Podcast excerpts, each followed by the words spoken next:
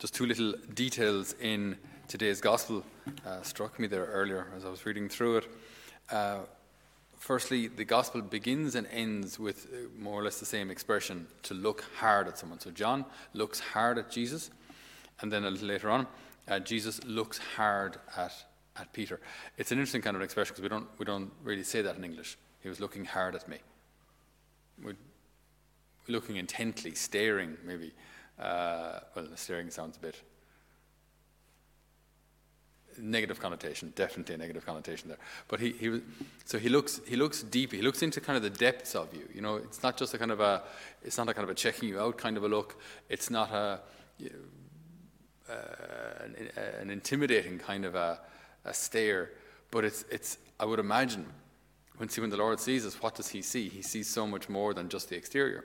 So when He looks at you, He's able to see through the mess and the masks and the fears and, and everything. And he can just see you, the real you, just as you are. So when the Lord stares or when the Lord looks, when the Lord looks hard at you, he cuts right to the, the core of who you are. And that's a, a, an interesting and somewhat maybe, maybe kind of intimidating reality. That maybe we don't want to be seen that way. Maybe we want, we want to be seen the way that we present ourselves, the way that, that, that uh, with, with, the masks that we're used to, to wearing and to presenting. And then this kind of reality can be a bit messy. Uh, it's maybe not what we, what we want the Lord to see. But the Lord sees the truth.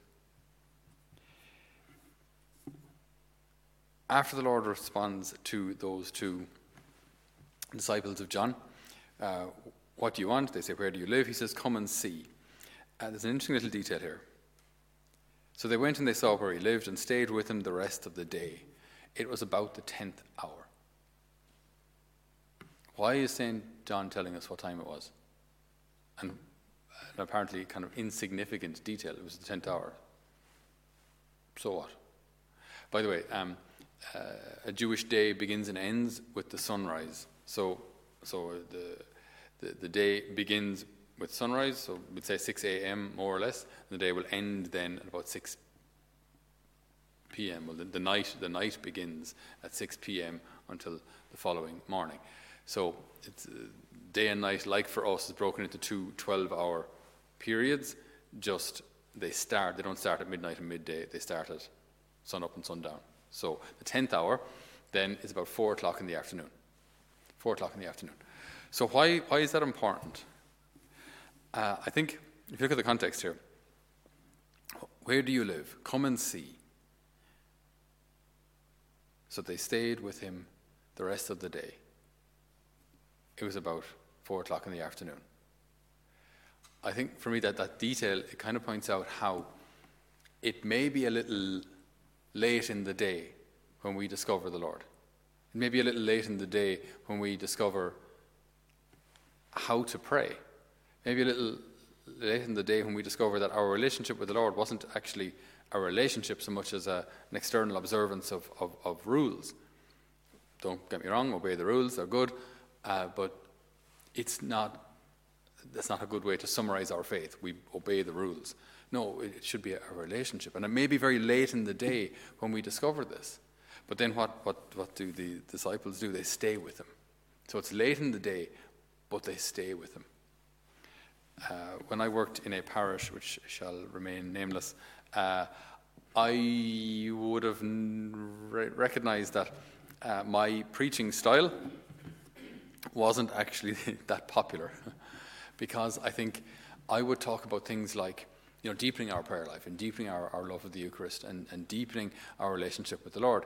And for a lot of people, that was a bit uncomfortable because we were just happy to, to uh, observe the, the, the, the, the, the rites and go to Mass and do the things externally, okay, but not actually have much heart in it. But that was, that was sufficient for, for, for a lot of people. And my way of speaking was uncomfortable because we speak about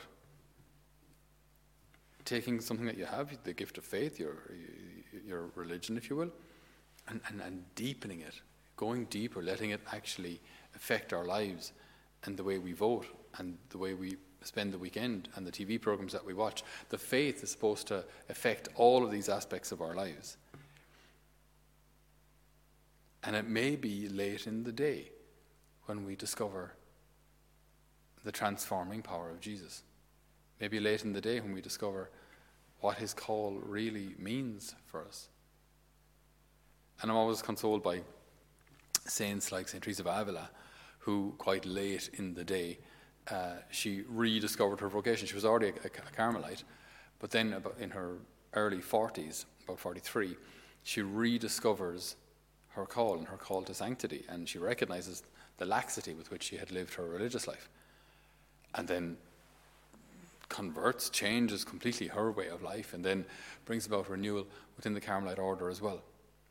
Uh, Mother Teresa talks about not so much a conversion, but a call within a call. She's uh, Loreto's sister, wasn't it? And uh, then got the call then to, to uh, start a, a, new community. So it can be late in the day when, when these things happen. It can be late in the day when we discover the Lord or when we hear His call in, in a new way. But the gospel today teaches us that, that even though it may happen late, stay with Him. Stay with Him for the rest of the day. Stay with Him for the rest of your life. Stay in His house. Stay with the Lord who calls you. Stay with the Lord who stares at you, looks at you, desires you, knows your heart. Stay with Him. And even if we've been doing praying things uh, in, in a certain way for years, or going to Mass in a certain way for years, in this new year, it's just a, a wonderful opportunity to deepen our faith, to deepen our relationship with Jesus. So we ask the good Lord today, in this evening Mass, when it's dark and cold outside, Lord, that we will stay with you, that we will remain with you now and always.